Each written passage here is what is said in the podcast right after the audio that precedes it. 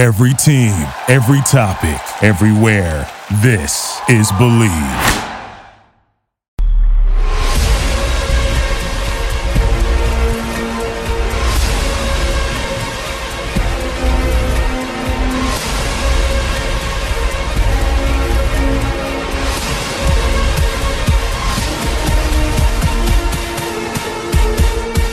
Welcome to the Drivers Meeting Podcast, presented by Bet Online.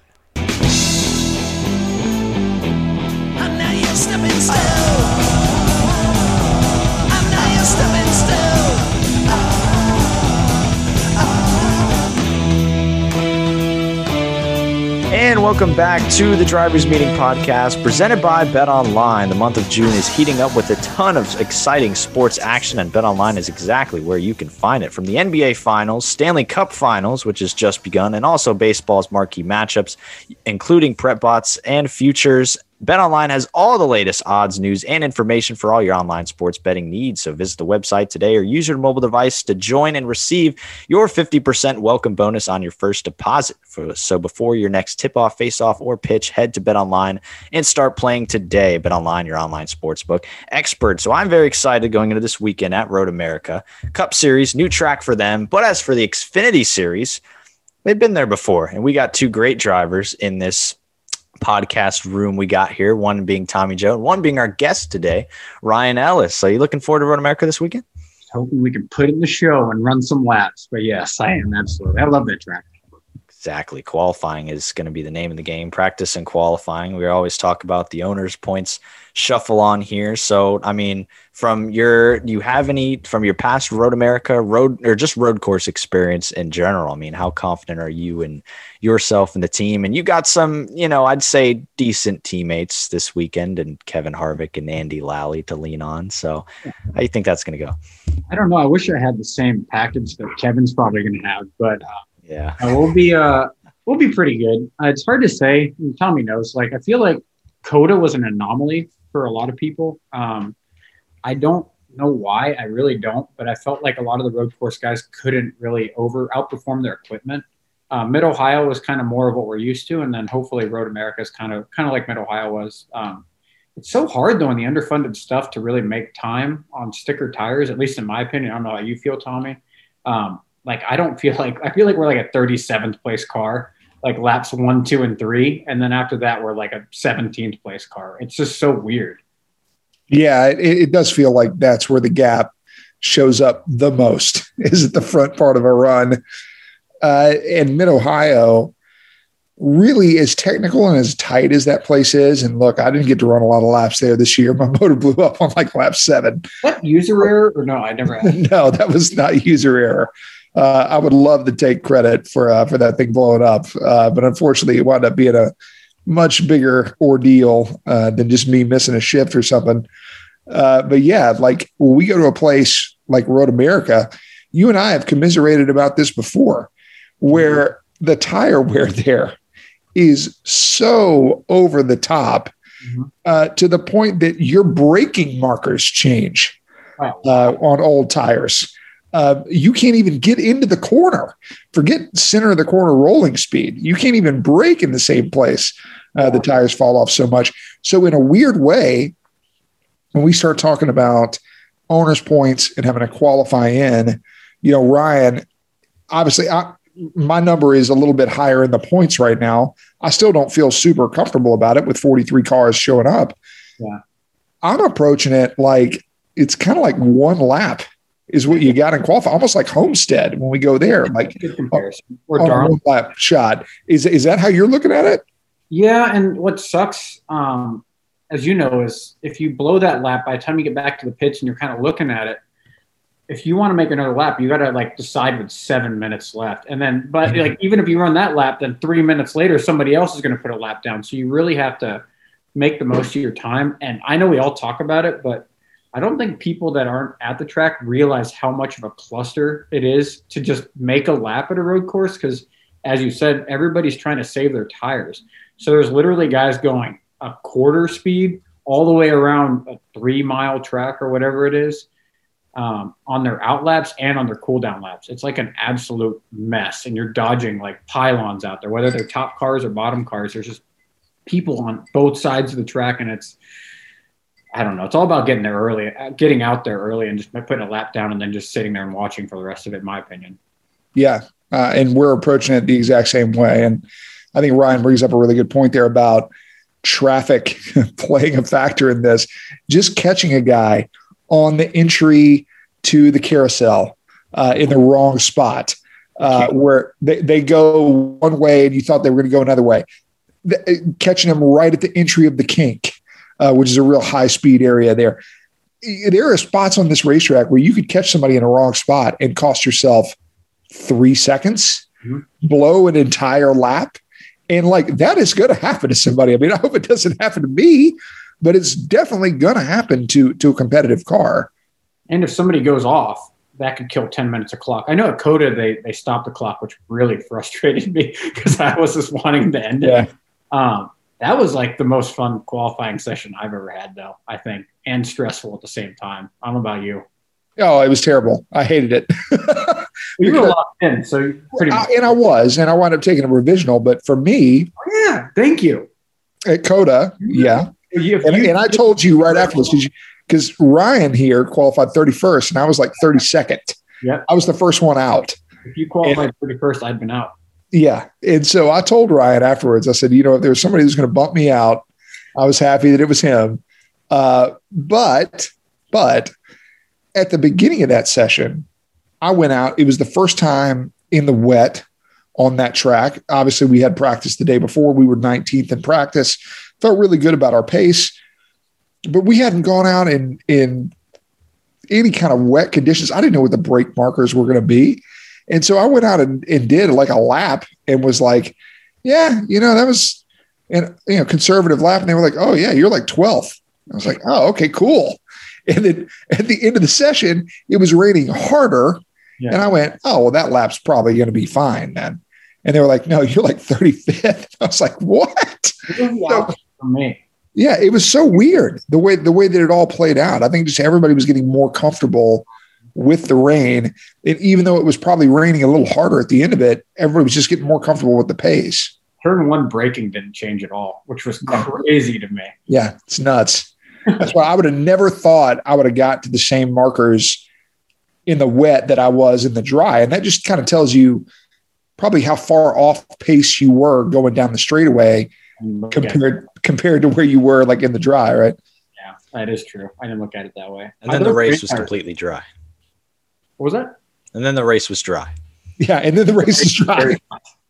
yeah, just just one of the weirder one of the weirder setups uh, ever. And we've had a couple of those. Um, you know, really, we think about Charlotte, uh, which Ryan, I know you weren't running that race, but like, man, the track changed probably a second from the first guy on the track to the last guy on the track, and and it's like, I mean, you got guys that are going or going home because of that. Like Chad Finchum, first car off off pit road, gets in on time.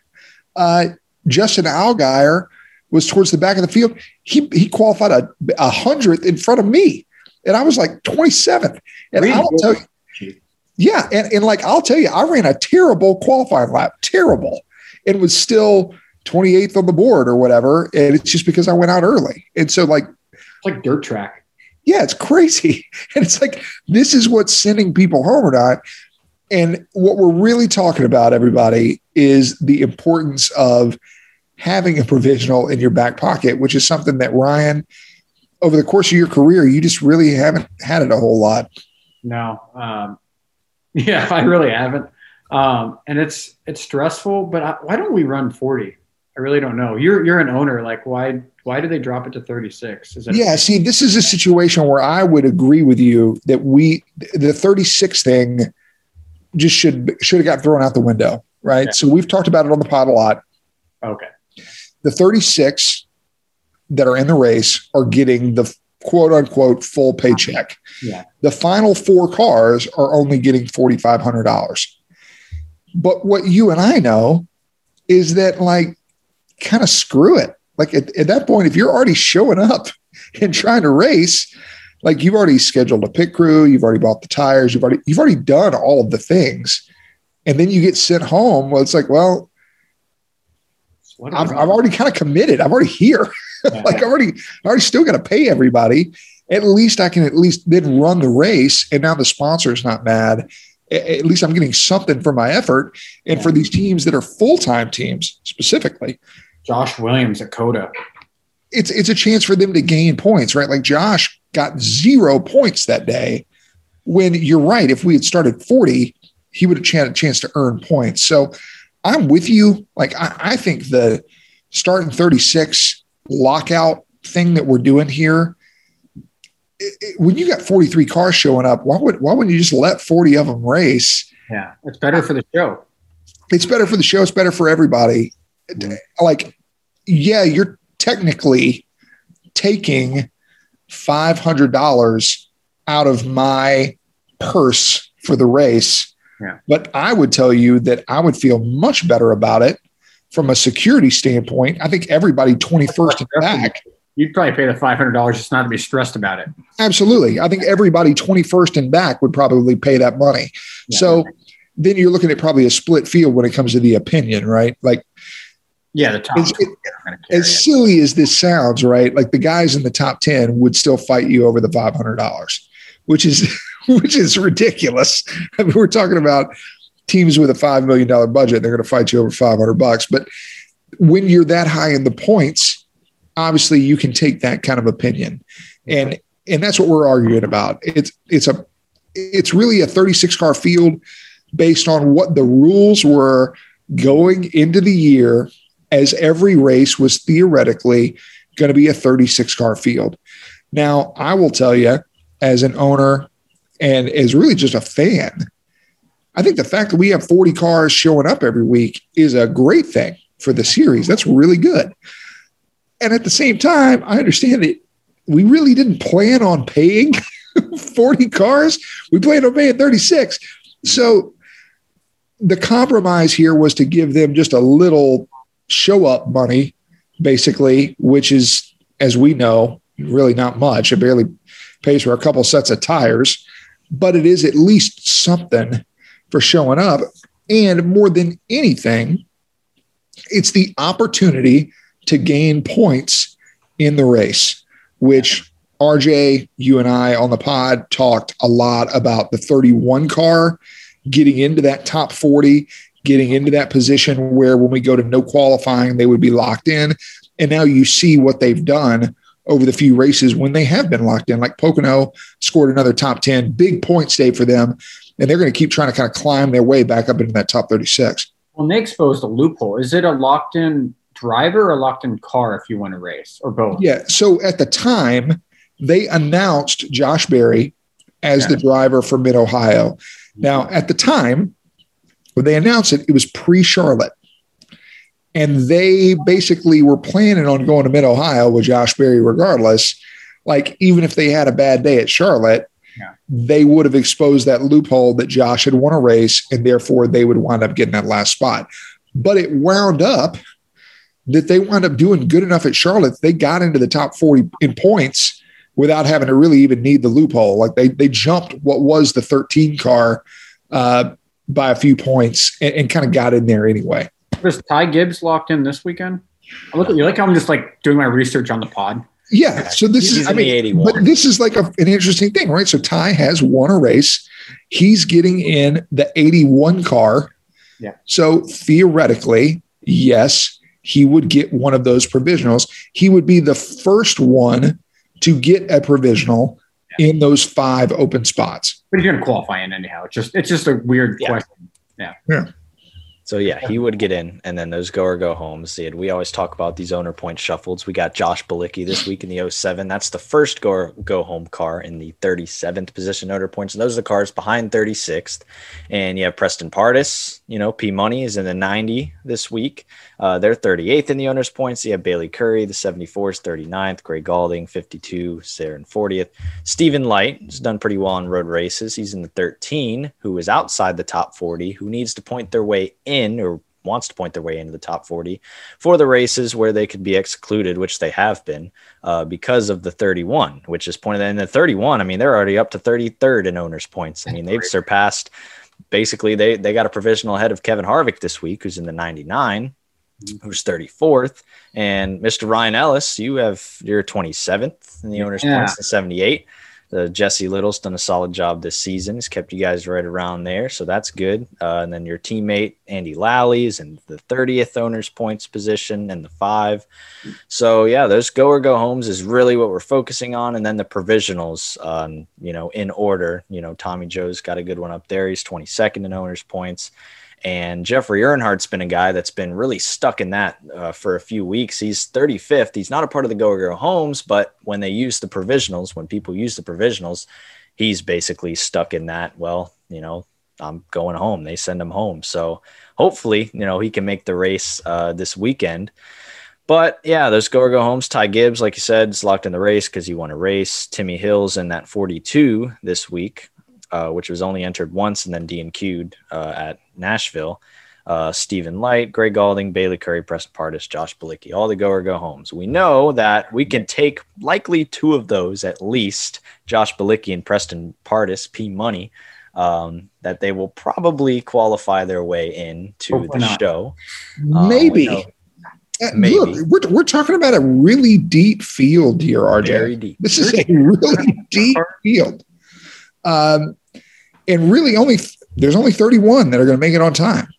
So everybody knows you got to beat 12 to really lock your way into this. And you know, there's some people that you would immediately look at and go, "Oh, well, they're probably not going to make it."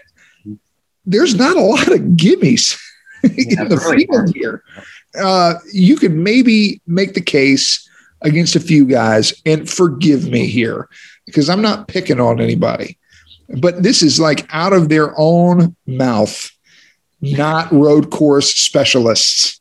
So you you could probably say, you know, uh, you know, a guy like uh, over, over there for JD Motorsports. Um, I'm I keep wanting to say Bayley Currey. He's actually done a really good job on road courses, Colby, but that but that's not who I'm talking about. Uh, Colby Howard, Jeffrey Colby Howard, Yeah. Colby Howard has has said like, you know, this really isn't my big thing. Now, Colby Howard got in on time at COTA. Okay, so and that's a guy that's saying like, uh, I'm not that good at that. So you're like, oh well, that's a gimme. Nah, is it? I mean, he got in on time. 52 was really fast. Gray Gaulding, the car has struggled, admittedly. We know that Gray is a good driver. Exactly. Yeah. Yeah. Gray can hustle one around there. I raced the heck out of him. One of the last times we ran up there at Road America. So, you know, I don't look at this not that much speed. right. It- it- so it's just there are no gimmies in the field. You know that you've got to go out there and run a good quality lap to even Someone have a else can mess chance. that up. Yeah. Exactly. That's what just like Reiner said. Someone else can Monster. just there could be someone up in the carousel and messes up your lap, and you only get. I mean, the track's so big, you're Yeah. really only going to get one lap. Is it four miles? I think it's like four, right? Yeah. It's a so. four mile racetrack. It's over a two minute lap. around this place. So all it takes is one mistake in one corner, and that can be the difference in you going uh, to line up on the grid or going home. And and that is kind of a crazy proposition. And really, the only people that feel comfortable showing up out there are the guys in the top ten, Yep. And like Ty Gibbs, who's won a race, and that's eh, that's about it. I, if I were you, I'd feel pretty confident, but not 100%. Well, Like- I look at who's in front of me immediately and just go, "Oh God, where can this go wrong?" Right? Yeah, So- you're talking Joe. You got to do that. I mean, that's just who I am. So, like, I look at me in, in front of us and I go, Landon Cassill. I think he's one of the best qualifiers in NASCAR. Yeah. On a road course, are they going to necessarily put the best foot forward for him? Probably not, right? So could he miss? All right, well, there's one. We already know that there could be a couple taken in front of me, like Ryan Sieg, really a, a good driver, really competitive on a road course. Is this his specialty? Could he potentially make a mistake? Yeah. So I can go down the list in front of me Yeah. Okay. and start and start getting word. Kris Wright is actually probably better on road courses and more comfortable there than he is on ovals. Could he make a mistake? He still doesn't have a whole lot of experience. Yes, he absolutely could. So I'm looking at him like, oh crap, well, there's like two or three right there in front of me. Uh, and now all of a sudden that tiebreaker, which we're literally in a tiebreaker with the 26 car. I'm like, you got to be kidding me because you finished eighth at Daytona and I finished 11th at Talladega. That could be the difference, right? So that's how I approach this. Is like I know I got to get in the top 31 and let whoever takes a provisional take it. We're tied with the 66, so it's pretty even across the board. Right. Yeah. And, and you're showing up, and this is 27th in points, mm-hmm. and you're looking at it like go or go home, period. Oh, you have to. Yeah, yeah. I don't. I don't see any way we get a provisional. Like I don't see any way it happens. I mean, Right. just basing it off of what happened at COTA with Josh Williams going home. Yeah. He's 20. was 22nd in points, I think, at the time. Yeah. Yeah, so I don't think five cars are going to happen differently here. And there's more cars here, right? They're only 42 at COTA, I believe. Yeah. 43 this time. And, and a fifth Gibbs car. So, ah, yeah. Yeah. So, by the way, I know the pod has just turned into me and Ryan complaining. Oh, yeah. it's not it's really not it's just we're kind of letting you guys into a little bit of the the psyche of drivers here that are not looking at this like it's a guaranteed gimme like yeah ryan's right theoretically on paper should i get one of the five provisional spots yes i Those are not should teams out of 10. I, I should, right? Like, should I just be freaking out about this? No. But at the same time, weirder things have happened. Like Ryan talked about at COTA, the lowest provisional was like 20th in points. Yeah. Michael Annett had to use one. Yeah, Michael Annett had to use Oh, provisional. like 34th. Yeah. So, yeah, weird stuff happens in these types of things. And the mentality there, and really, to me, more than anything, we're talking about the track and the approach. Because if this was Watkins Glen, you could go make three runs at this Absolutely, yeah. and it wouldn't be that big of a deal in 25 minutes. You can make three runs. You could cool it down, make three runs. You don't even that worried about your tires. It's going to be fine. No. At this racetrack at Road America, with the tire that Goodyear is bringing, it is a very soft tire and it wears out very quickly. We're talking about over the course of three laps, you could see almost a three to four second fall off in the tire. And it was a second on your outlet. Yeah, you lose a second just going from pit road back to the start finish line. So you're literally talking about something that could swing the difference in you making it or not. You could run a way better second lap and it not show up on the stopwatch. Yeah, And every single driver knows that when they go out there, they really only have one shot at this. And if somebody causes a caution while you're on your hot lap and botches your fast lap and kills your tires, game over. Yeah. It's outside your control. That is true. You're not in control of everything during qualifying. So yeah, that's crazy. And you got guys And, like and by the way, how much more likely is that to happen when everybody knows they're in a go or go home situation? Yep. Yeah, very likely. Yeah. It's true. And you got Boris said you're going against and Andy Lally and Kevin Harvick and Never heard. Bilicki and yeah, very, very deep field. So Yeah. Wisconsin boy, Josh Bilicki. Josh Bilicki. Yeah, he was leading laps last year. He was fighting for the lead with Preston Pardus. So this is something that we're going to kind of divert the conversation a little bit here with my buddy Ryan. So Ryan, you've run these for a long time. I mean, you've been out here racing for as long as I have, really. 2014, you and I were basically doing starting parks together out there in the Xfinity series. Is this the most competitive the series has ever been? I think so, because like you look at remember TMG back in the day. Um, well, I I don't know what I'd even equate them to equipment wise, but uh, they were like top fifteen a lot of the time um, back in those days. And I don't know about the last couple years because I just wasn't a part of it. But I mean, like I remember my goal going into Road America the past couple years was like top twelve. But I, I mean, I guess it's pretty similar to this year, but. Um, the middle part of the field has gotten way more competitive um, like TriStar back in the day and JD would fight for top 15s every week. And that's just not happening anymore. I Yeah. What do you think? Yeah, I mean, I would say the same thing. I don't think necessarily the gap from the front of the field to the back of the field has, you know, like Mike Harmon's not going to go win the race. All right, we're not we're not going crazy here. But what I will say is that gap from 15th to 40th has now become a lot tighter. Uh, that that that gap is not three different races going on. It's really you got a race from first to 15th and you got another race from like 16th to 40th and you could have a bad day and run 33rd and like i'll admit i mean there were times last year where i just didn't feel that way i mean i felt like you know what if we miss a little bit we're still going to be about 23rd right? Yeah. that's not happening this year. Like when we miss we're 30th like we're, we're struggling at times. So i think the depth of the field ha- has really gotten a lot better. And even with like Obaika racing, I'm not trying to pick on any of these, but like with Obaika, and I'm not trying to compare these two either, but Rick Ware, like we would run lap times that would feel like they're in the top 15 like every lap. If I if Obaika restarted his team right now the exact same way, it'd be a 35th place team, I think, or a 30th place team. It just like you wouldn't have that gap where you have a good day, like you said, and you'd be 15. You'd have a good day now and be 24th. Especially Also- like a track like Road America now. yeah and and the quality of drivers like i'm going to say this too Far better. way deeper field Mhm. than we have dealt with before. Um, and really, it's because, like, when Ryan and I were first doing this, a lot of the guys that are still in the Xfinity series were just a lot younger. like, Yeah, that is true, actually. yeah. really, the faces haven't changed a whole lot. It's just now all of a sudden they've got five, six years of experience. Mm-hmm. Like, I think about Alex Labbé. Yeah, he won the Pinty Series championship in 2017. He's been in the Xfinity Series for four years now. This is fourth year.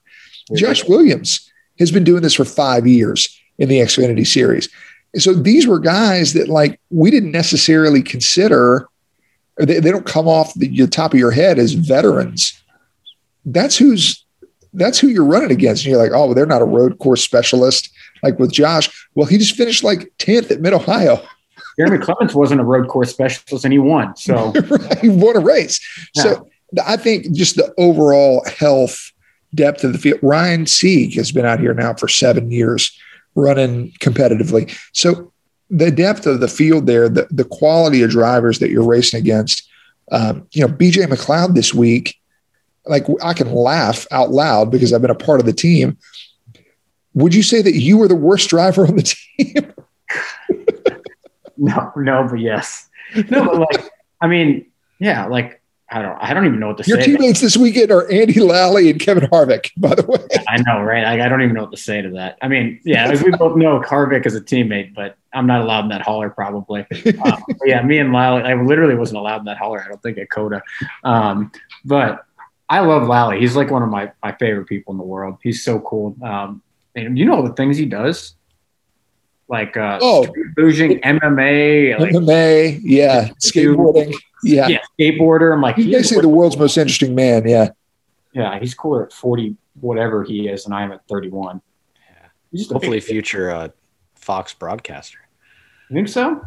Oh yeah, because he love did that at um Charlotte. Charlotte. He did so Okay. good. He did. He did the truck COTA race, oh, that's right. Yeah. and he was just everybody loved him. Now, the truck field is ridiculous. I Yeah. used to take the FDNY truck, and we'd finish like 18th every freaking week. Who's finishing 18th right now in the truck series? Like Thorsport? yeah, basically. Yeah, yeah. Yeah. Like, Yeah, they- like Nice is finishing 18th. yeah, and they could Yeah. win races four or five years ago. Yeah. They- I mean, they what they won a championship, didn't they? Uh, came close. They got to the final four. Yeah. So I think close. that's what we're when we talk about the overall health of the sport. This is why NASCAR will take the approach that like, well, we must be doing something right because it looks like the depth of the field at these bottom levels, the Xfinity Series, the Truck Series, has really gotten better. And I, and I think what we're talking about really here is a freeze on development. Like we we're not developing a lot of crazy new stuff for these chassis for these cars. We're kind of entering a dead period for the trucks. They did the spec motor for the truck series, which clearly has helped a ton with the car count down there and has allowed people to run a motor for a lot longer, expand the number of races they were going to do with a lot less cost. And that's a good thing. In the Xfinity series, a lot of the hand me down cup stuff that would be out of date in a year or two really has stayed pretty consistent here for the last five or six years with the body and what we've done. And it's it's really worked out. And you've seen these teams get better. You've seen uh, the competitiveness uh, of those teams get better.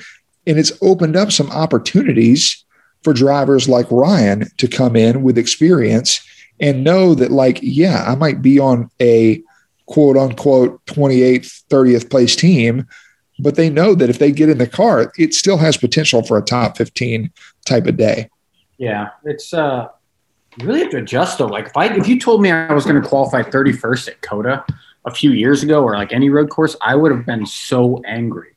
But like I was about in tears when we qualified 31st just to make the race at that point. But I don't even know what to expect at Road America. I was looking at past qualifying and I was like 21st. So I'm like plus six or seven cup teams. Does that mean I should expect to qualify 28th?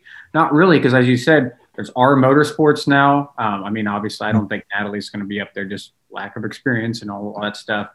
But I mean, LFR leaf filter, uh, way better now. Um, so I don't know. That that put me like 31st. That puts, puts me right on the bubble. And that's like just qualifying like I would have a few years ago in the same exact equipment. yeah It's insane.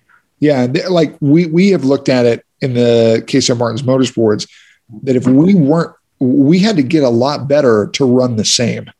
And I feel like we're in the same position that we were last year in the points. We're 22nd. We finished the last year 21st in the in the owner standings. We'd like to shoot for that top 20 this year. But really, we know we have gotten a lot better. like Yeah. our cars have gotten better. Our people have gotten better. Like I feel like I'm better as a driver, and we're running the exact same. And you just go, dang, that means the field has just gotten that much tougher this year. So I'm really impressed by it.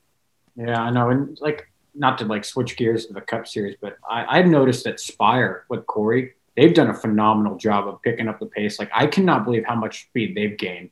I don't know how like I, my brain came to that, but watching them the past couple weeks, I have no idea how they found that much speed.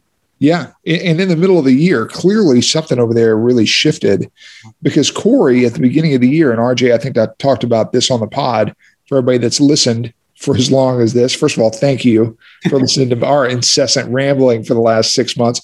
But Corey talked to me when we were at COTA for a WRL race in the winter uh, over there. We're just some sports cars, just having a little fun.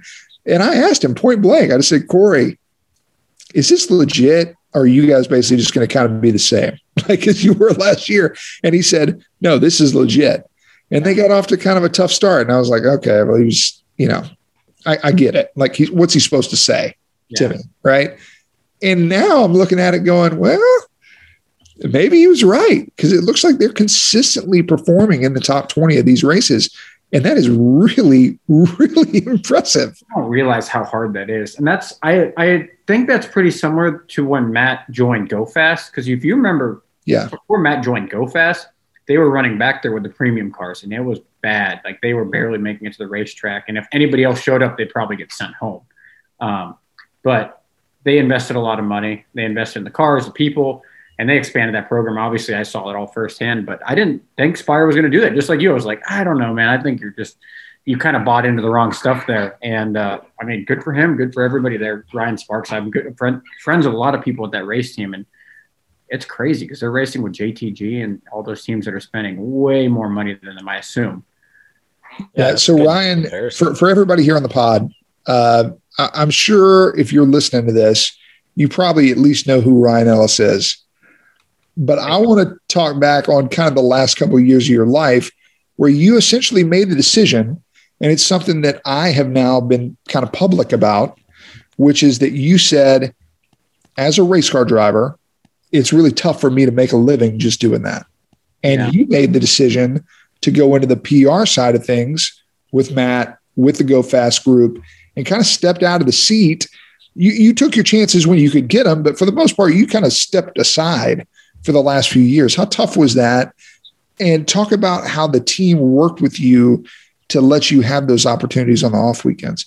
So, like the first year absolutely sucked emotionally. Like I was always like, oh, you know, I'm good. Like it's, but like it sucked, especially because like people didn't realize that me and Corey were fighting for the ride at BK. Well, I guess the last two years, me and Corey were fighting for the ride at BK Racing. The last year when Corey actually got the got the deal and it all worked out.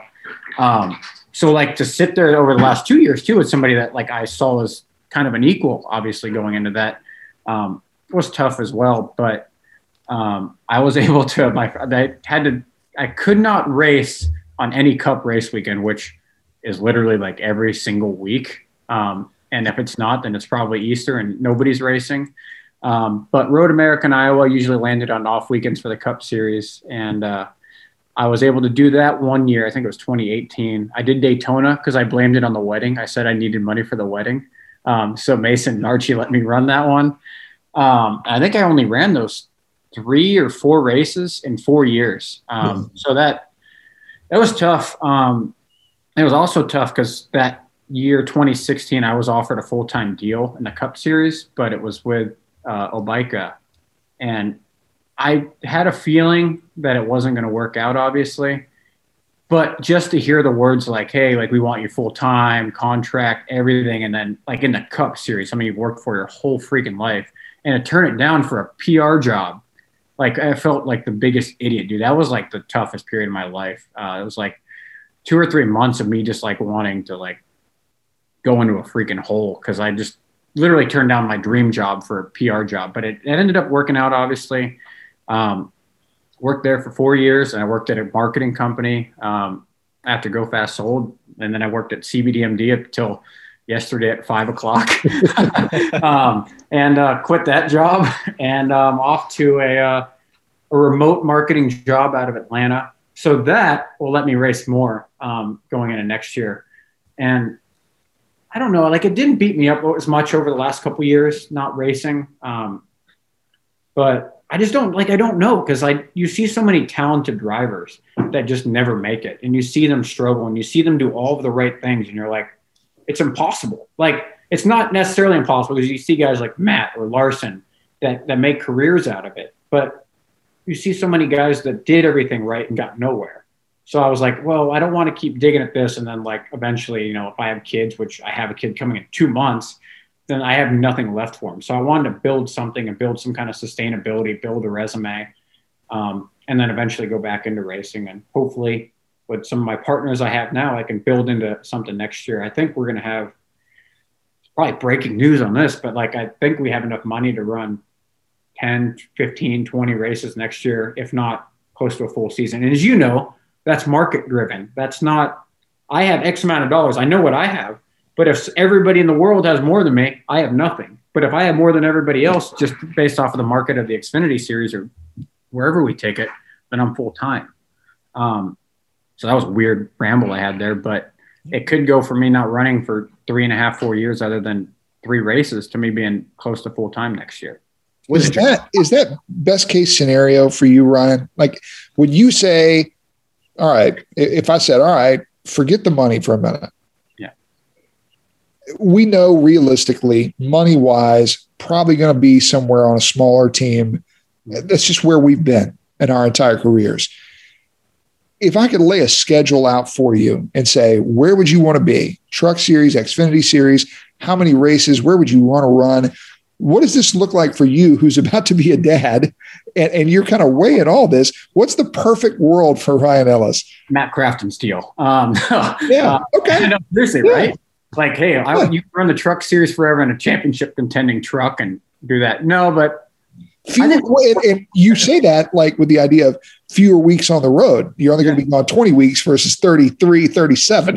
Yeah, I'm, i would never go full Kyle Larson. I would never run 200 races a year. I'd love to do like 60, um, but I'd, I'd, still love to be full time Xfinity. The, the, difference is obviously this year it's so much easier flying in and out. Um, I don't know how you feel about that personally, but for like working and racing at the same time and using PTO to go drive race cars, it's made my life a lot easier.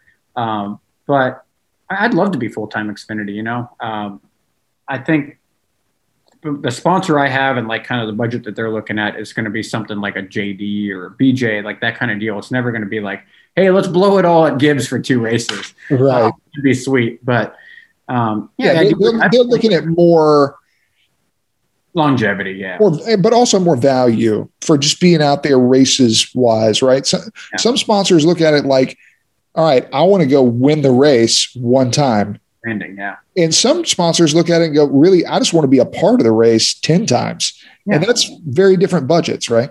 yeah, absolutely. Because a sponsor like Corvette Parts could probably do 15 or 20 races, and they can bring guests to 15 or 20 races. Right. Or you could go blow it all at Gibbs, RCR, Kaulig's, something like that, and you'd have two races, and you just bank on the motor not blowing or somebody not right hooking you into the fence. Um, it's such a hard discussion. As a driver, I think I don't know how you feel. I pick the two Gibbs races all day, but I don't make the choices obviously on that. Um, you know, 15 or 20 races at the end of the day. If you can run races that you know you can contend in, like road courses and super speedway, short tracks, that's still awesome to me. But going back to your question, I, I'd, I'd love to be full time Xfinity. I think I could do both. I literally wouldn't quit my job. I'm not just saying that because they might listen to this, but I would try to just work full time and still race on the weekends. Because if I left the professional world and just the first chance I could, then I'm never getting another job again. So I need to keep that going. And that's something that that I did last year uh, before moving over here this year, working for the team full time. I was over at uh, Ron Fellows Performance Driving School. I was there for to go in there. six years. It's great. Yeah, Ryan and I had House is discussions. interview. we had serious discussions about Ryan coming out there and working with us. So it was a great job that allowed me that flexibility. But but what we're really talking about here, guys, and this is something that has oddly become controversial, RJ, is that a lot of drivers aren't making any money. They're not making any money. Mm-hmm. This is really expensive, what we do. The teams are operating at a deficit. They're not making a lot of money. So the way that they pay for racing is with drivers finding the sponsorship, bringing that to the team, and that's how they operate. Well, when you do that as the driver, when you sell a race, you got to give most of the money to the team. So you're you're basically trying to take a commission off of what is a sales job. Really, that's that's really what we're talking about. Yeah. So it's frustrating, obviously, for people like me, for people like Ryan, for all of us that do this, where we're driving for a team who's sitting there saying we're not making any money, So why are you going to make any money? and it's like, okay, so you're not making any money, and I'm not making any money, and the sponsor's spending money. Well, then who's making any money here? Because it doesn't feel like it's any of us. I got silent on that part. But uh, no, one thing I've actually found out of having a job outside of racing is that I almost increase my value in the sport because then I don't have to take those checks. I don't have to say I only take driving jobs that pay, which is why I did the start in parks because that was my only form of income. Yeah. And I just was like, anything, I don't care. I'll drive to Texas to start and park your truck for $500. I don't care. Um, but now I can pick and choose my opportunities and I can, I, I don't make monies on, on five of the seven races I'm doing this year Yeah. six or eight. I don't care though. I mean, I care. I'd love to make money on that, but I don't have to survive off of that now because I have a, a normal job where I literally am in sales and I'm calling freaking 150 people a day. And also, you feel like by running these races, you're also increasing your value for what you're trying to do next year. Absolutely, yeah. And I think it just keeps your name out there, and that's why I'm sure that's part of why you're doing this. That's like I associate myself with Matt in that podcast is I'm increasing my value. Honestly, a lot of my partners probably get more out of just me mentioning their name on the podcast than me running around 28th where they don't show us on TV any other week. So, like outside of my social media, they probably get way more out of the podcast and all the other things. I think if you had all the choice in the world, I know you're very outspoken, but would you keep doing this if you knew it brought no value to your racing side? Are you talking about the podcast? Yeah. Oh God, I've tried to quit like eight times. I'm just kidding. Like Yeah. RJ, RJ does all the work. RJ, RJ does all the work. Hey, everybody! Uh, spoiler alert: RJ does all the work here on the podcast. I just show up and hang out.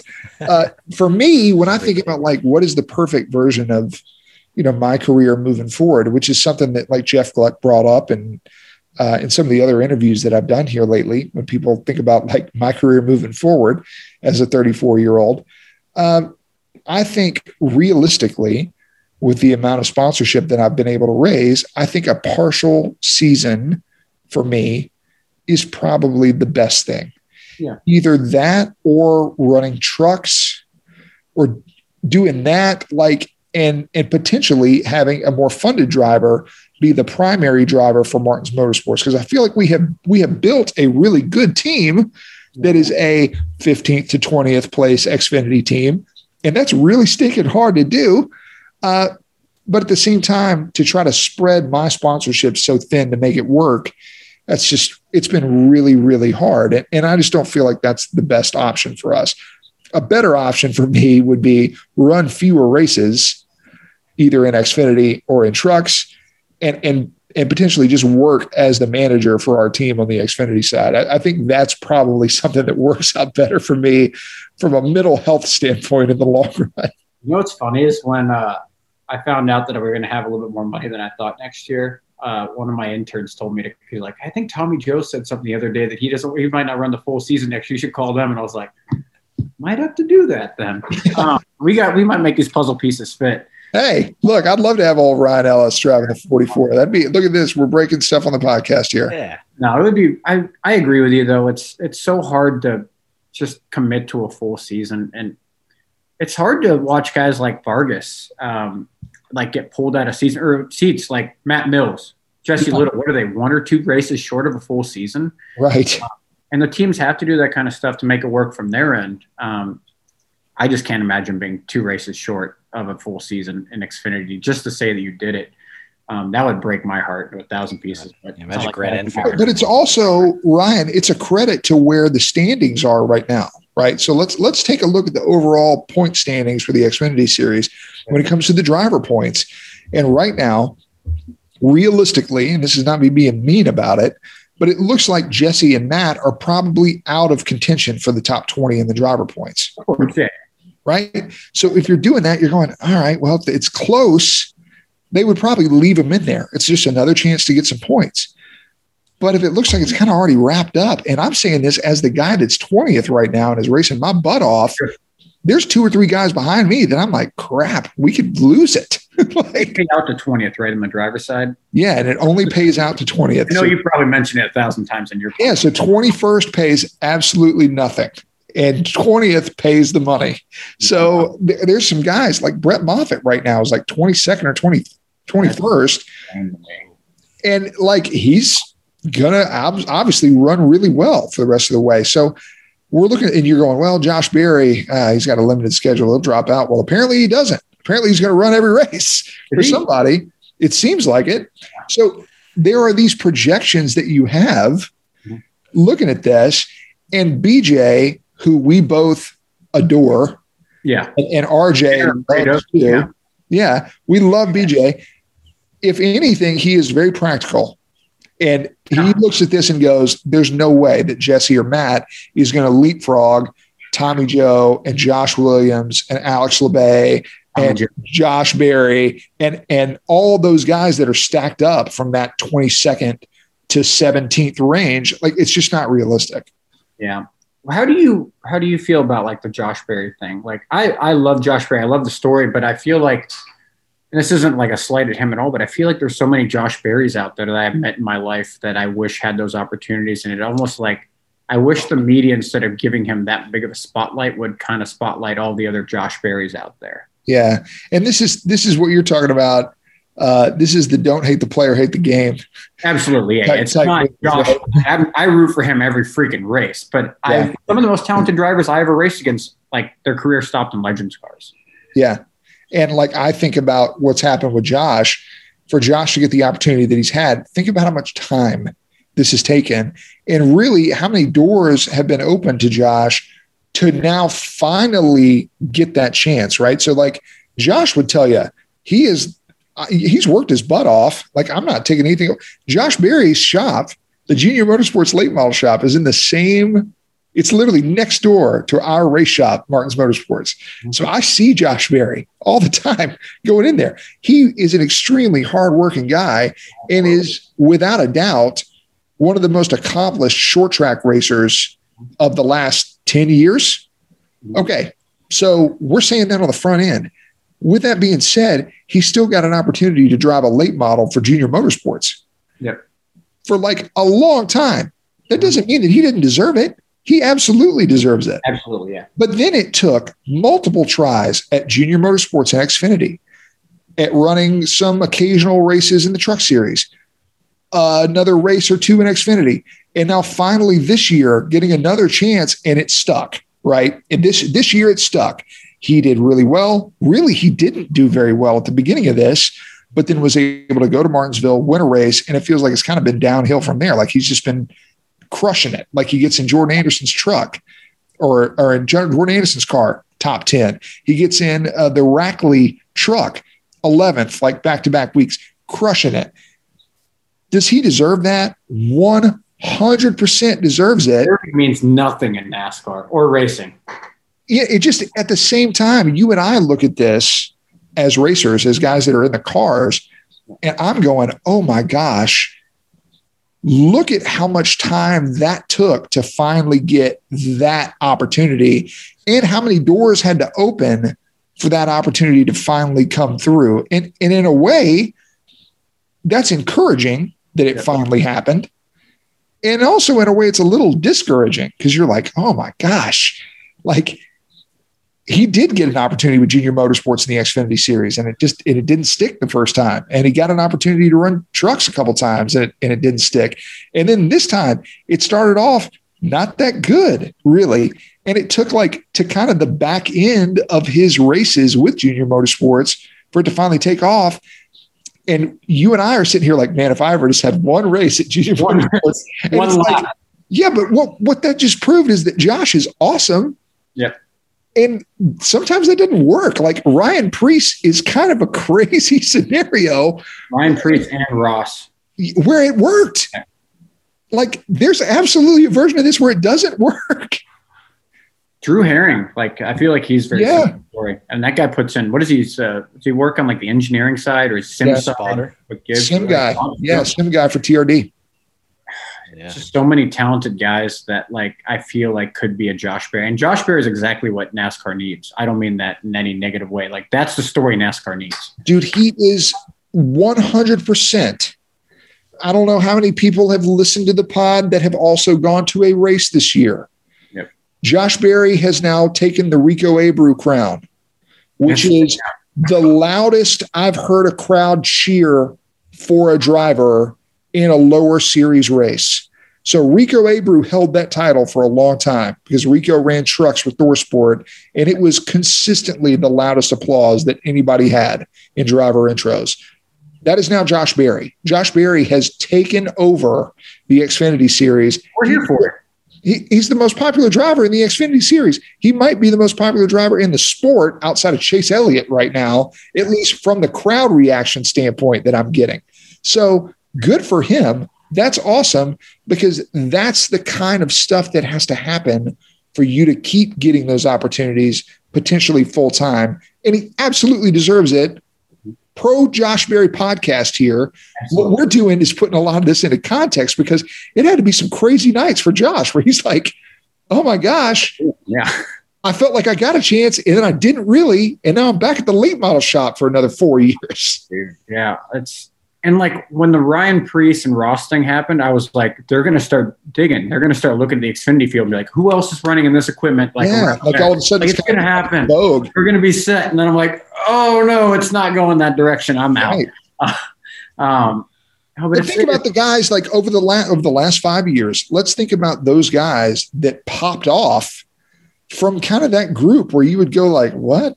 Like if I took you in a time machine back to 2016 and said, "Okay, Ryan, RJ, here we go." Uh, in 2021, Matt DiBenedetto is going to be driving for the Wood Brothers. And and also uh, Alex Bowman's going to be driving the 80, you know, After fired by Tommy Baldwin. Alex Bowman is going to be the the replacement for Jimmie Johnson in the 48. Like people would think you were the craziest person in the world. Like there's no way that's ever going to happen. Yep. But though that's a guy Ross Chastain. Oh, by the way, he's going to take over the 42 car um, at Chip Ganassi. So these are guys. Ryan Preece is a guy that got that chance where uh, you know obviously ran well in Xfinity, got bumped up, got an opportunity It's happened. Yep. So we're not crazy for thinking that maybe it could happen. And the only way that, that it does happen is if you just keep showing up. Yeah.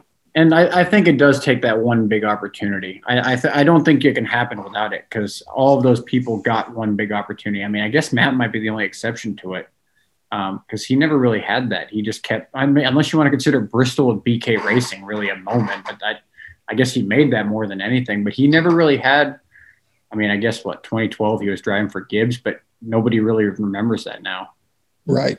And and that was also he was doing it at kind of the K and N level primarily. Yeah. Is where that was happening. So yeah, I would say probably that BK racing at Bristol top 10, that that was a I mean, obviously that was a, like a really striking moment when that happened and the emotion that he showed and kind of endeared himself uh, kind of to the to the general population of NASCAR fans, I would say, yeah. Do you have like one moment that you wish that NASCAR team owners or like paid more attention to? Like in your career, like, oh, this might get me no noticed or one more opportunity, and they're like, oh, nothing happened. honestly, Ryan, I would tell you that I don't feel like I've really had that stand out. Oh my gosh, look at this.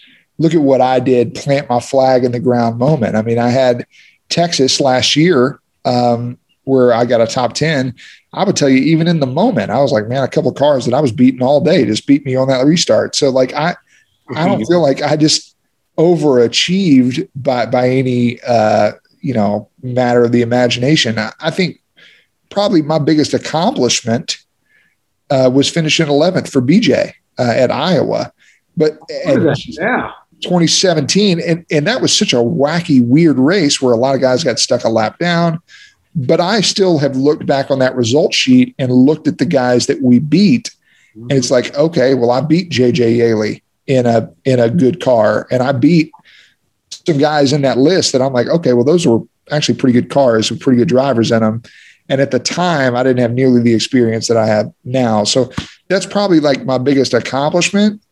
But is that something that like an owner is picking up the phone and going, "Oh my God"? I- I'll tell you, this is a story that I don't know that I've told this on the pod. Uh, BJ McLeod, when he first contacted me to drive for his team in 2017, uh, they were like 37th in points. Yeah.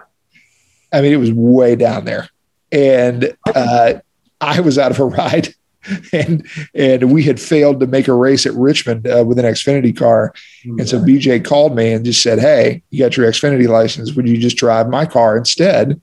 Uh, I don't know if you guys were going to come up here or not. And I said, Sure, yeah, I'll drive it. The reason he called me was because of a lap in qualifying at a truck race in 2016, where it was the opening round of Martinsville truck qualifying. And I qualified on the stinking pole uh, at the moment. And then my brakes went to the floorboard and we wrecked. But it was kind of this spectacular thing where I ran like a 1991 Yeah.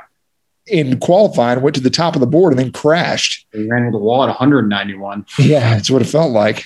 And, and so that was a moment that to me like stands out in my career of like that was at the same time like my biggest accomplishment and also like my biggest disappointment within a split second later.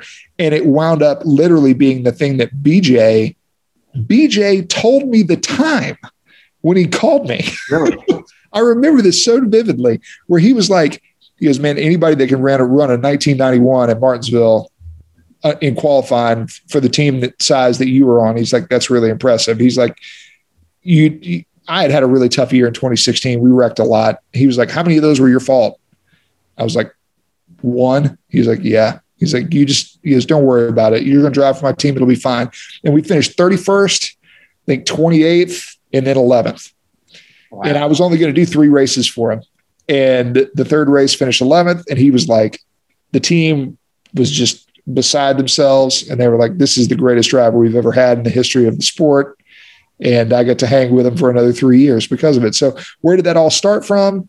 A moment in 2016 where I, where I really, where I crashed a truck. I remember Still- that. That was a huge one. Still a top uh, GIF on Twitter, by the way. yeah, still, st- if you type in NASCAR trucks I saw you tweet this. that is the number one gift that's going to pop up. So pretty Awesome. impressive. Yeah, that was a hard. Yeah. I've never run Martinsville. I get to run that uh, in October. I'm so stoked. Yeah, you'll have fun. I'm going to hit you on purpose. That's fine. Everybody else hits me. Are you like one of the guys that doesn't have fun on the track? Oh Can I- no, I stress out way too much now. I Yeah, put everybody off on track, whether I'm having fun or not. Yeah. See, this is the difference between a guy that's that's driving literally for himself Yeah, yeah. That's what and a guy that comes and run and, and also in racing every week versus a guy that's coming in a few weeks a year. say. I'm having all the fun I can. Yeah, me and like I'll pull up next to people, rev my engine, flick them off out the window, and if they don't do something, I'll swerve at them. Like I, I just don't care. But but also Ryan, you've got a reputation here, and really, I would be curious before I even say anything. What do you think your reputation is in the garage area? I'd like to think that I'm someone that just pops in, has fun with it, and that's like just I enjoy the moment. But I don't know. You tell me. Like you're talking about as a personality or like as a driver. Both. As a driver, I want like the mentality that they can bring me in, obviously, and take care of equipment outside of Mid Ohio. Thanks, Cody, um, and like finish the race respectively in the top 18 or 20. Um, but I'm probably a little bit of a jerk off on the track in like a joking way. Um, but yeah, that's totally up to you. I really don't know my opinion or my reputation. Well, if anybody had any doubts about that, I think you got cemented at Darlington this year, where I think you did a spectacular job. I mean, you finished right behind me. I think you finished what, 15? Well, I had to put that in there, didn't you? yeah, no, I mean, you fit, but at the same time, I felt like I had a better card than you. I hit you so hard on the back straightaway. You really did. I mean, I slid up right in front of you, in fairness, but that's okay. I mean, it, it worked out pretty good. But yeah, no, I felt like I really did have a better car than you, um, and and we had shown that earlier in the race. But what you did is clearly put yourself in a position over the course of the race to take advantage at the end of the race, which you did. I mean, you clearly had a great restart and beat everybody else that you were racing with. Basically, everybody in front of you either had new tires or was faster than you to begin with. That is true. No, that, I mean, you know it is. We're running for a small team. Like, if I don't make it to that restart with two or three to go, it's a loss every single time. And BJ will probably rip my head off. Um, and as you know, with BJ, like a lot of people don't realize how he treats his drivers. He's nicest guy that'll give you like the disappointed dad talk if something bad happens, but he'll be like the first guy to give you a hug if something, like if you get in a crash or something. Um, at COTA, I've never been talked to the, like this in my entire life in racing, and that's saying something. We were trash in uh, practice, and he came in there. He's like, "You need to get fucking head on straight and show up tomorrow and take this seriously." I was like, "What is going on?" Like, I'm literally, I'm like, all I think about all day is racing. And he came in there. He's like, "Bro," like it made me so mad all night. I got asked to go to dinner with like Matt and Tanner, and like I never see them. And I was just like, dude, I can't go out. I'm like, I'm so mad. I'm just gonna sit in my hotel room and just get pissed off, literally until qualifying the next day. I was so mad that he just like yelled at me like a little kid in the holler. Um, but I asked like Jesse and you know Matt, and I'm like, do they do? Does he do that to you too? And they're like, yeah, he does. But then like, if you get in an accident, BJ will be the first guy to hug you and be like, dude, it wasn't your fault. Like, we'll figure this out. Um, he called me last week, and he was like, we're X amount of dollars short, or you're going to ride around all day at Road America. And I don't know if you saw me on Twitter, but I was like, I found 12 grand Saturday and Sunday of sponsorship to make sure that we're not riding around all day at Road America. So I hope we make the dang race because I invested a lot of time and money in that. he'll he'll shoot you straight, um, whether you like it or not. Yeah, and, and that's my impression of him every time that I ran for him. And, and I felt like there was a level of earned respect that I got with BJ kind of by the end of the time that I was with him, where uh, he approached me like I was him. And Yeah. he, he said that in the competition meetings uh, that we Oh. had, where he was like, you know, we don't, yeah, I know, freaking weird, but basically, like, he was like, yeah, I'm just Tommy Joe, just do whatever Mhm. which is really an empowering feeling when you're like you feel like you really have the trust of of the guy whose car you're you're driving and, and the crew chief that you're working with on the weekend also has complete faith in you uh, to get the most out of it yeah like that that's a really rewarding feeling Yeah, and he's he's been like that with me um, most of the time as well. Like where he said, like, hey, you know, like Ryan, do your thing. We trust you. Like if you want to drop to the back, drop to the back. If you want to stay in the front, stay in the front. Obviously, like Daytona or Talladega, He'll have a plan for you, but outside of that, like he's always been so trusting, and I'm, I'm sure you do. But like, I wish BJ would get an opportunity in a like a Gibbs car. I don't see how it's ever going to happen because he's Yeah. not the first guy to go and knock on those doors. He's just not that type of person. But I think he would just absolutely crush it, and he would be such a like an interesting personality for NASCAR fans if they really knew who BJ McLeod was outside of his spiked shoes and crazy hair. Um, he's like one of the best dudes you'll ever meet in the world. He, he really is. And, and I think, oddly, and, and we've talked to BJ about this on the pod, he is kind of becoming the, the like deep cut favorite of a lot of NASCAR fans, which Okay. is hilarious because it's a guy that never wants to talk to the media No. or say anything. he hates the media. I've been like, hey, BJ, uh, Fox Sports wants to come shoot at your shop. Like, they'll put your car in the background, blah, blah, blah. And he's like, no. I'm like, it's national television. No, I don't want him here. I'm like, it's you don't have to do anything. The car will just be, I, no, I can't do it. And I'm like, all right, man, all right, whatever. Sorry. Sorry I bugged you about it. Like, and I, like we were talking about, I'm surprised he did media day. Not like it's he's, he's not like Paul Menard where he's not going to like in, interact with it. I can't see him singing or doing any of that kind of stuff Yeah. but he's just a racer. Like he just wants to show up, drive the car, be the best he can, and go home. That's it. Yeah. And also from a business standpoint, he really does not let emotion get involved in it. Right. So, like that conversation that he had with you, the racer there, the emotional racer would be like, ah, yeah, we're a little bit short. I don't care. We need to go run good. No, he's, he's going to call you up and go, look, hey, man, we need this money. like, you got to figure it out. It didn't make me mad because it was an understanding call. He was like, "Hey Ryan, I know you're like working hard on it, but if you don't get this, we're not doing it." And I was like, "Oh, I get that. Yeah, like it was a mutual understanding." He's like, "I know you're working hard, but we're not racing unless you get to this number." I'm like. All right, here we go. 10, 15 grand in the next couple days. Let's go. Um, and uh, you know, it's cool that you know with, with teams like that that every dollar you find is going into the race team too. It's not like it's just going to end up in his back pocket and you're not going to see a difference on the back end. Right. Yeah. Exactly. So Tommy Joe, you talk about funded funded drivers in the uh, 44 possibly like if you were there were to come along next season. I'm just like speaking not no bias involved, but we've talked about this a lot. We've talked about like the Ryan Preece situation where he had money and went and took it and while he was running with JD and kind of building up his reputation, he went and took a few races, you know, at Gibbs and did well, won the won races, and then got an opportunity further in Cup. We'll see where that leads him from now. But I mean, if I'm like a driver and I'm sitting here, we talk about how taking a few races, you know, at a taking taking more races at a middle pack team. I can't remember how you had kind of phrased it before, instead of just throwing all your money, you know, at to, for a few big races, which is what Ryan was talking about, saying he totally would do it as a driver. I'm saying like no no bias involved, but like if if a Martins Motorsports seat was open, like in the middle pack team or Ryan Sieg or uh, even Brandon Brown's team, I mean Martins Motorsports, in my opinion, is like a great marketable team. I mean your social media team does a great job with Is that Brad? everything. I mean the Not Brad. Who does exactly. Crucial. It's it's not. It's kind of a combination of a few different people. Okay, all right. Well, we'll talk about there. Yeah, that's fine. Yeah, and you guys got, I mean, sponsored. I feel like Tommy Joe. I mean, you do a great job of getting them out there. I mean, the team does. You got a great paint scheme designer, obviously. Uh, Ryan Pastana does a great job uh, with the schemes, and I feel like it's a team that, yeah, you guys have been building yourself up um, towards the middle pack of the Xfinity Series, where you guys are are right there. And for a driver to come in there and you know, kind of, if, especially if it was a young driver. I know you put out a post like a while ago saying like you had tagged like a few young drivers Yeah. who you would, you know, noticed, you know, if, if they came along, something like that. I feel like that would be a great place, just somewhere like that, even if it's not Martins Motorsports. I'm just like being biased, not biased, partially biased. Um, but if they were to go, um, I feel like that would be a great destination for a driver um, to have that to kind of build themselves as a reputation as a driver to get a bigger opportunity. Like Well, what we're talking about there, RJ, is what I think, and it's going to be interesting to hear Ryan's take on this.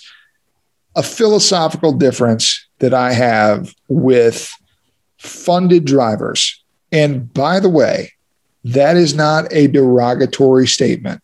No, not at all. Because, like, as Ryan has just talked about, Ryan, are you a funded driver? Yeah. Like you had to go. a funded driver. Yeah. Everybody's a funded driver, man. You got to go raise the funds to be a driver. Charlie might not be a funded driver, but everybody else is a funded driver. right. Right. So that's part of what we're doing. Okay. Now, some people naturally are going to have some benefits with this connections in business through their family, friends, whatever it is. Okay. But a funded driver, if you told me you had a million bucks in funding, a lot of different ways we could do that, right? Like what I have a problem with and what I think is a mistake is like somebody that was on the pod earlier this year. And we talked about it right after he got off the pod. It's somebody like Raphael Lessard, who's coming in with little experience, right? He has run late models, but he hasn't been in the top three series a lot. Taking a level of funding and taking it to GMS, that's a risk because you're putting yourself in a spot where, yeah, you're going to be in a really competitive truck, but you know it's going to be for fewer chances. And what happens if it doesn't work out? It's like, well, you only got five to seven races worth of experience that year. I think a better spend of the money for somebody that young is to go to a team like ours and just get the reps, just get time. Like being in a last place car never really does a lot for you. That is true, right? You're, you're not really, unfortunately, learning a whole lot there. When you're in a competitive car that can run around the top 15, top 20, you are racing to stay on the lead lap. The restarts matter, pit stops matter. The things that you're doing matter. So you're getting all of those reps. You're learning from guys that have probably been on bigger teams, but now they're maybe a little bit of a step down, right? Smaller teams, but but still people with experience. And you're racing around guys that are veterans. Like in that same spot on the grid that I'm talking about, that 15th to 20th, you would literally be racing against like Brett Moffitt, Ryan Sieg, me, Josh Williams, Alex Labbé. You're talking about guys that have been around for a long time. So you're going to get that experience. And now in year two, after you get 33 reps, I think the thing to do would be, yeah, go to RCR. Yeah, go to Gibbs. Yeah, go run six races at something like that when you've got the necessary experience to really put yourself in a position to take advantage of it, which is what I've talked about. That's what Ryan Preece did. He ran a full year for Johnny Davis, was really comfortable with the cars, and then said, All right, I'm taking my shot. And people forgot he even drove the Johnny car. They're like, oh, yeah, he's basically a rookie. And they're like, he did a full season. Yeah, So that- they literally didn't even know on television that he had run the season before, which is embarrassing. All right. I just mean that it's proof that it won't hurt you to run that mid pack car. No, not a bit. Not a bit. And so Ryan, when he stepped up and got that opportunity, he was ready. Like he had already he already knew the cars, he knew the tracks, he knew exactly what he needed to do, and he was able to take advantage of it. Now he still had to go do it. And like we just talked about, Ryan, it's do you think Josh Berry wasn't ready the first time he got an Xfinity car? Yeah, he was ready. It's just sometimes it just doesn't happen. No. And so the fact that it did happen for Ryan is amazing, but I credit that more so to the fact that he had an entire year before that to kind of understand the car that he was getting into when he actually got his big shot. You'd say the same thing. And I think everybody's different, but like with the Lessard example, obviously I'm not as familiar with his background. Um, it kind of depends on how, how much professional racing you've really had. Um, how much racing have you had before you like got into the top three series of NASCAR? And, and really not a whole lot, right? So I got into truck series in, in ARCA after I had basically run about 30 late model races. I, I hadn't run a whole lot of, You I, I hadn't run a whole lot. no idea how you guys did. Yeah, which is, which is really stupid. The fact that we even did it that way. Stupid. But different. Well, and here, here's where I make the argument, right? And this is going to be the what I'm going to use here as a weird example is like the Quin Houff example. All right. So everybody likes to pile onto Quin Houff for running in the Cup Series when he doesn't have enough quote unquote starts at the lower levels. That's fine. To me, that's low hanging fruit. But what we know here, the three of us talking on this podcast, is that nobody in the Cup Series is looking at the lower divisions and going, ooh, who looks like a hot prospect? Yep. They say, hey, who looks like they got a big wallet? That's it. Help our That's- race. Yeah. That's what's happening. In a mean way. That that's just how it is. That is just how it is. So this idea that like, oh well, if Quin Houff had run two more years with Johnny Davis and had done well, then maybe he'd have gotten an opportunity. No, he wouldn't. Yeah. And, and the thing is, honestly, if you've got a set amount of funds and you're only going to do this for a few years, if you're Quin and the goal is get to Cup and you've got your money, go to Cup. Honestly, like it- do what they tell you to do and then go to the Cup Series. Like that doesn't make him a bad guy. What we would sit here and probably say is that realistically, the rules need to get tweaked to where that can't really happen. It's probably not to be changed. yeah, it's just probably not a good look for the sport as a whole that you could only run like eight races at the lower levels and, and get up there. That's not good. But is that against Quinn? Like, no. And so that's the same weird kind of logic that my dad used when we ran trucks the first time. He was like, crap, how much money are we spending on late models? Yep. He's like, let's just run a damn truck. And it's like, oh, well, and we had people that said the same thing, guys on my late model team, like, oh, he's not ready to drive a truck. What do you mean? How, he hasn't run on a radial tire. Oh, he doesn't have enough experience or whatever. You know what? I figured it out. Yeah. I didn't even notice the difference. I, Yeah. I was like, oh, it's just a little different, I guess. It's a little different. You just drive the thing and you figure it out. So this idea that like you, oh man, guys don't deserve to be in NASCAR. And I've heard Kyle Busch, and I will say this, and this is a little controversial. I've heard, well, no, I've I've seen Kyle Busch. I've seen these other guys that go, oh well, uh, you've never won a late model race. You don't deserve to be up here at the NASCAR series. Okay, great. Let's call up all the guys that have won late model races this year, and let's see how many team owners have called them to ask them to drive their cars at the top three series. It's not happening. Nobody's doing that. So the world that those guys are living in that are kind of right now, like, this is really weird. This is, by the way, speaking of making you feel old, Kyle Busch is now like old guard in the Cup Series, which is crazy. I'm giving it to Newman. right? Okay. But there's guys that are a part of this old guard that were really the last group of guys that existed when NASCAR still operated on a team funding first basis, where like the sponsors went to the teams that were established. They wanted to sponsor a car. They told the team, find me the best driver. That's what happened with FedEx over at the 11 car. They said, who's the best driver you can get? It was between JJ Yeley and Denny Hamlin. Denny Hamlin got the seat and has been there ever since, right? So think about Kyle Busch was there before that. or, or actually, it was right after that, I believe. So it was like, it was a very, very different time in our sport. And because those guys have just been in these top caliber rides for a really long time, I'm not really saying anything negative about them. It's just that the sport underneath them, the ground has really shifted there quite a bit. So, like, nobody's calling Bubba Pollard to run a truck race. That's not happening because he's doing well. Nobody called Josh Berry. Dale Jr. literally had to make that seat for him and, like, go get the sponsorship and do the whole thing just for Josh to get an opportunity. And this is a guy that's won every late model race there is to win. So it's just not happening.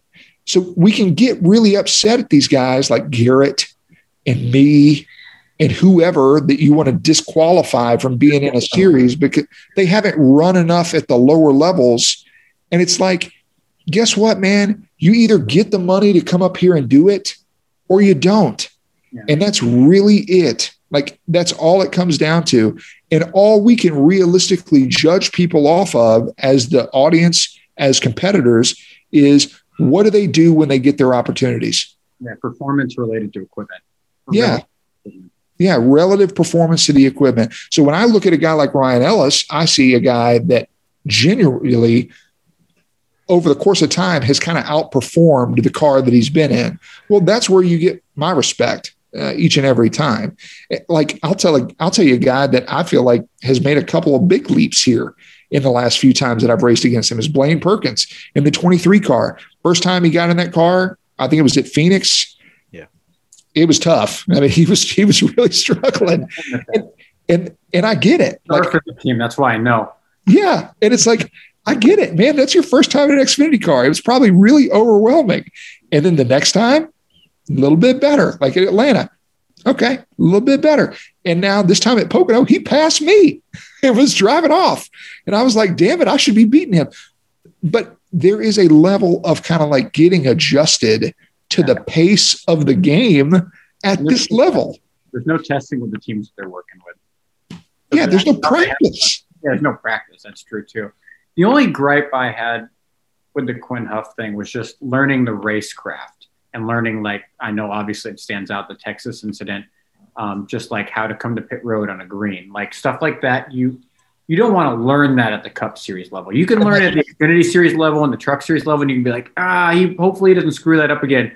But like when you screw that up at like the Cup Series level, that's when I'm like, I wish he had done like eight or ten more races. But outside of that, yeah, like if you're a little off pace or anything like that, Exactly, and that's an argument we'll continue here in a second, but just wanted to note on one of our sponsors for this show. We talked about him a few weeks ago. That's Moink Meats. So delicious. I love it, and you will love it too. So you need to get Moink right now. You know that the best bacon, the best steak, the best chicken, and the best salmon you'll eat won't come from the grocery store. You'll only find it on the family farm and caught by independent Alaskan fishermen.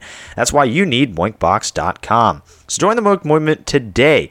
Go to moinkbox.com slash Bleav right now, and listeners of this show will get free bacon for a year with every box order. That's free bacon for a year. Free bacon, man. Free bacon. That's music to my ears. So one year, the best bacon you'll ever taste, but for limited time. So that's spelled M-O-I-N-K box.com slash Bleav. That's moinkbox.com slash Bleav. So make sure to get that today.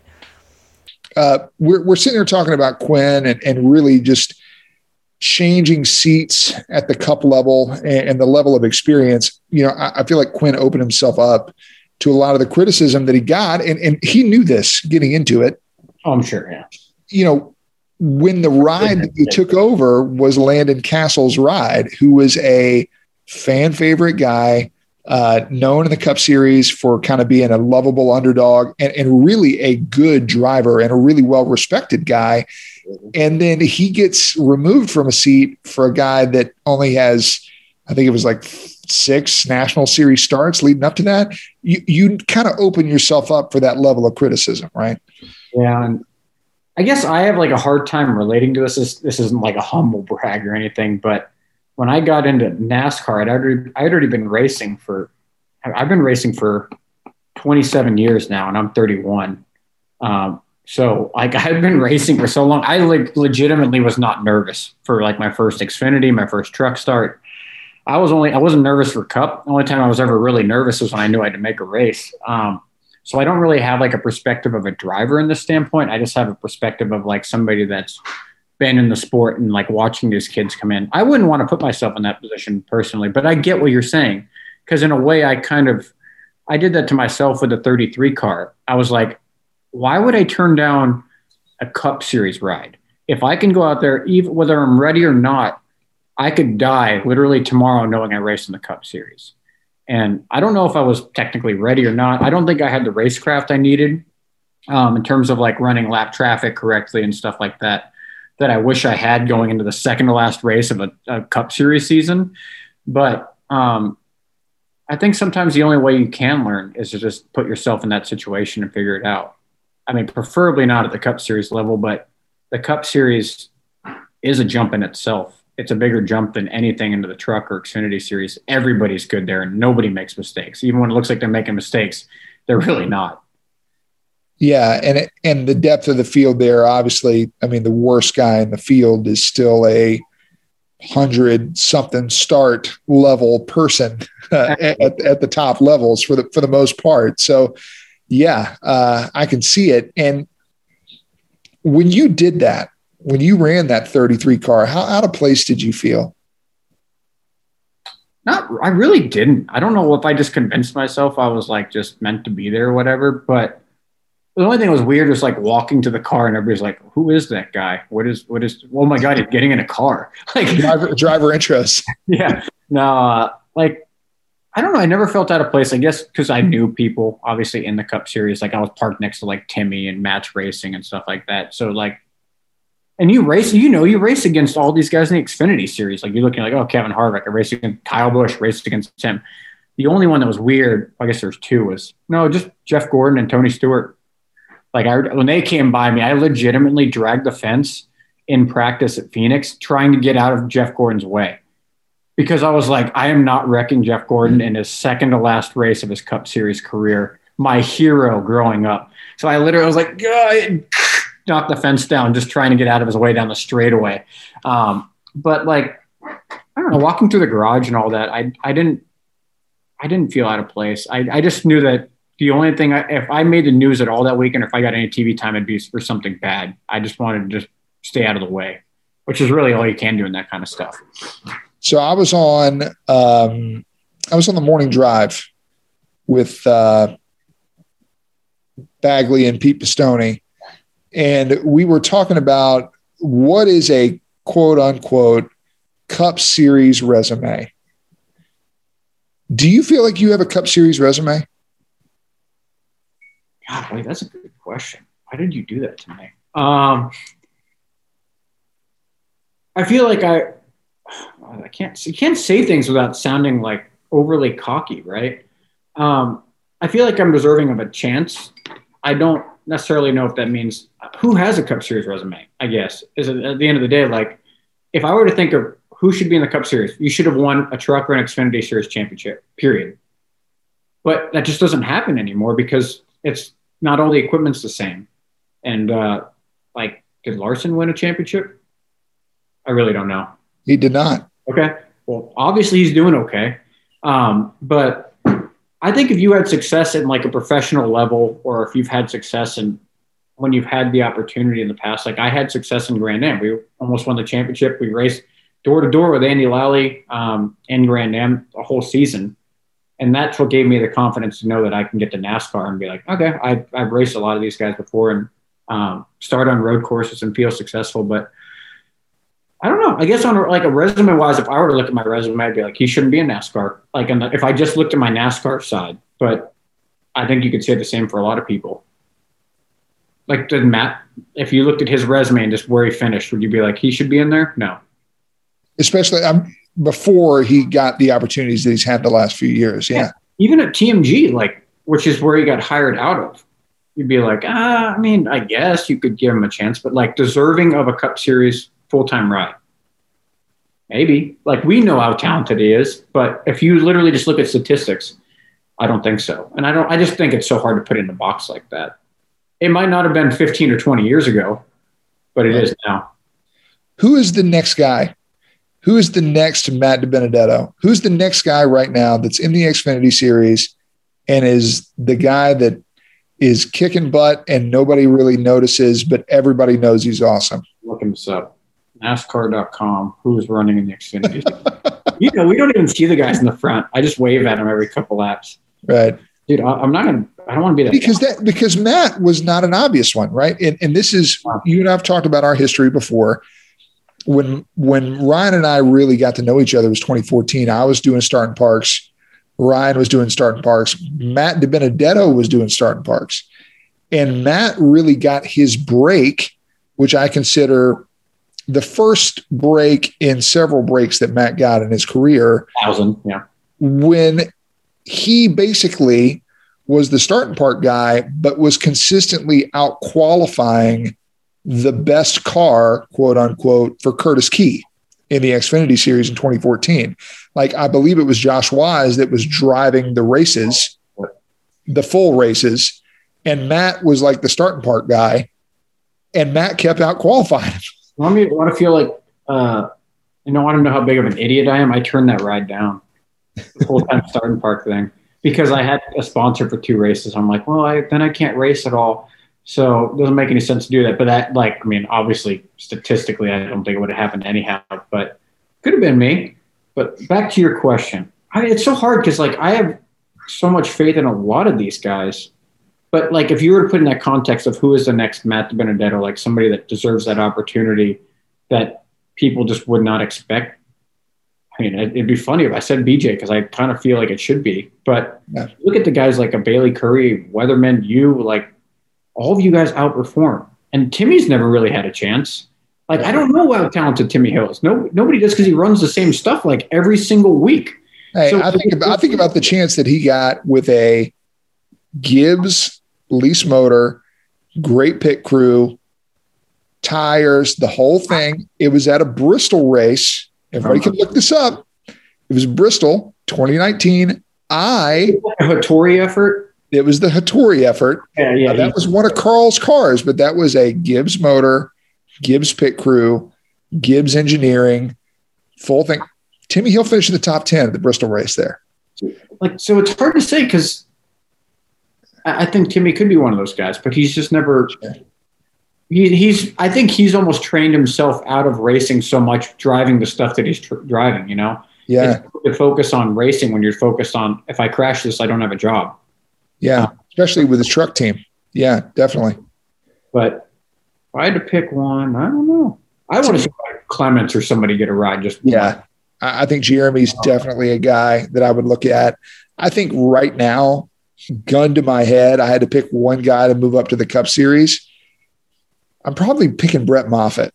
I, I think that's just but that I don't know. The ours our deal is is an opportunity that's so high it's almost above the Matt DiBenedetto tier, in my opinion.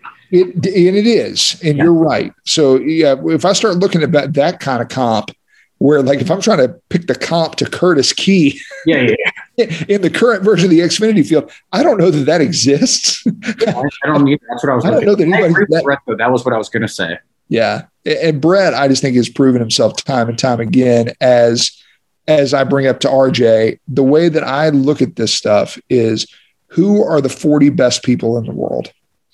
And to me, Brett Moffitt has clearly established himself as one of the 40 best people in the world at doing this. And so mm-hmm. the fact that he's not out there on Sunday is a little weird because he's definitely one of the 40 best drivers in the world. Just like it was obvious that Ross was one of the 40 best in the world. And it was obvious that Matt was one of the 40 best in the world at doing it. I'm still looking at this list. It's it's hard to pick somebody, man. But like I I think it's so easy to say, but I truly believe that if you've stuck around in a mid-pack back market car, there's a reason because those guys have to be the most frugal with their money. So there's a reason that those guys are continually in those cars and getting opportunities with little money, sometimes no money. A guy like JJ Yeley, who is consistently leaned on to get cars into races and, and things like that. And obviously, Landon's one of those guys. Like, I think Yeah. we all love to see those types of people get rides. And I'm sure you can go back to the truck series and find just as many, but I think anybody that sticks around in a mid pack car deserves that opportunity. And Johnny Davis's guys always prove that. Like, they come out, anybody that comes out of that camp is talented, I feel like, when they're there for a full season. Because Johnny will literally kill you if you wreck one of his cars continually. And and I'm right now in the middle of a battle eh, with with a guy that how many times have I said it on the podcast, RJ, that I think Landon Cassill is probably the guy that I would call first if anything ever happened to me. Sorry, Ryan. No offense to you. thought it was number one. You know, well, you might be now because I don't think Landon's getting out of the car that he's in. But um, you know, at this point, you know, I felt like Landon was probably the most untapped guy. He was just sitting on the sidelines for like a year Mhm. there, not doing anything. And he was the guy to me that stood out. And now it's funny because he's the guy that I'm racing for a top 20 spot in the driver points, Have you ever uh, which, yeah, he's, I think he's like 20 points Really? ahead. no, says you ever flicked you off? Oh, has he ever flicked me off? Landon? No. Landon's me off last race, and I was like, I don't think I've ever seen Landon ever flip anybody off. See, but I, I really believe this now. Landon and me and Josh and Alex and all these guys that are right around that 20th spot, I think all of us have a lot of respect for each other. Yeah. At the same time, I think all of us kind of understand that kind of the contenders here have emerged and really only two people are getting paid.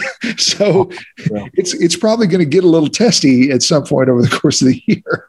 I got into him in like the second to last corner. I think I was getting, I got ran into like Riley Herbst or somebody, and like I was losing my brakes, and he just like flicked me off like down the whole straightaway, and I was like, oh, and then Riley got into me the next straightaway, so I just door banged Riley, flicked him off, and I was just taking my anger out from like the nicest guy in the world, Landon, flicking me off. like I, I love Landon. He was just like, "Oh, you're a good dude. I was having a lot of fun." I'm like, I didn't think you actually flipped anybody off, man. I feel really bad that like one of my good friends was actually that mad. It wasn't like a friendly one. It was like I'm gonna wreck you after the. Yeah, and that race was crazy. I mean, you know, you talk about all the incidents you had there uh, with other drivers, and then the one with Cody on the last lap, and you know, for people uh, that weren't able to watch your recent podcast, not another racing podcast with Cody, where he announced on that show that you will have a cup ride with the team at Kansas, and you were talking about how Rick had offered you uh, basically Xfinity at New Hampshire or Cup at Kansas. You wanted Xfinity at New Hampshire, but you went and chose Cup at Kansas uh, instead. Well, actually, wasn't your choice. Um, in a way, it was, but they really worked it out to where you would get that Cup at Kansas race. I mean, I know you thought that Xfinity at New Hampshire would be more uh, more competitive, more competitive chance in that 17 car that's done very well this year. But it's just the gap, right? The gap of you know from the Xfinity Series field to the Cup Series field uh, from front to back is very, very different uh, in the Cup Series than the Xfinity Series. So I totally understand uh, your backing there. Um, but yeah, Ryan Ellis will drive the Cup Series race, uh, Fall Cup Series race at Kansas uh, for Rick Ware Racing. Uh, so definitely very excited to see you in the car. Great opportunity for you, like you said, your sponsors. You're kind of just marketing yourself as a driver for next year because um, you said you have about 15, 20 races sponsorship you could potentially get in the Xfinity Series uh, or really, you know, Truck Series, Xfinity Series, anything. Uh, just run 15 to 20 races next year would be great. Uh, so yeah, I'm rambling on here because we had some extra recording uh, at the end but unfortunately it was lost. Uh, Zoom had a breakdown last night. Uh, you know, guess that happens sometimes, which is where we record most of the time. So, Had a little breakdown. We went long as well. So, for those of you that are still tuned in, right now. Thank you very much for tuning in. Uh, it's been an awesome episode having Ryan Ellis on the show, and hopefully we can do some stuff in the future. We've been thinking about, you know, they have their own podcast, Ryan Ellis, Matt DiBenedetto, not called Not Another Racing Podcast. You know, obviously we here do the drivers meeting, myself and Tommy Joe Martins. So hey, who knows? We might do some collaborations uh, in the future. But Ryan's been great. Um, awesome to have him on here. Great guy. He's, he's, supported my account for a while on Instagram. Um, and glad to finally be able to chat with him, have him on uh, my podcast. Uh, really, really awesome uh, experience to have him on here. So, thank you guys for tuning in. Thank you to Bet Online. Thank you for Moik uh, for supporting this. Thank you to the Bleav Podcasting Network as well.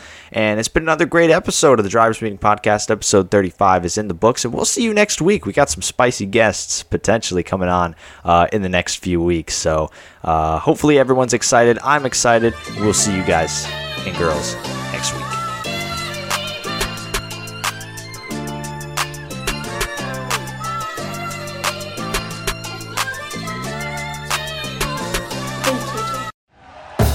Thank you for listening to Bleav. You can show support to your host by subscribing to the show and giving us a five star rating on your preferred platform. Check us out at Bleav.com and search for B L E A V on YouTube.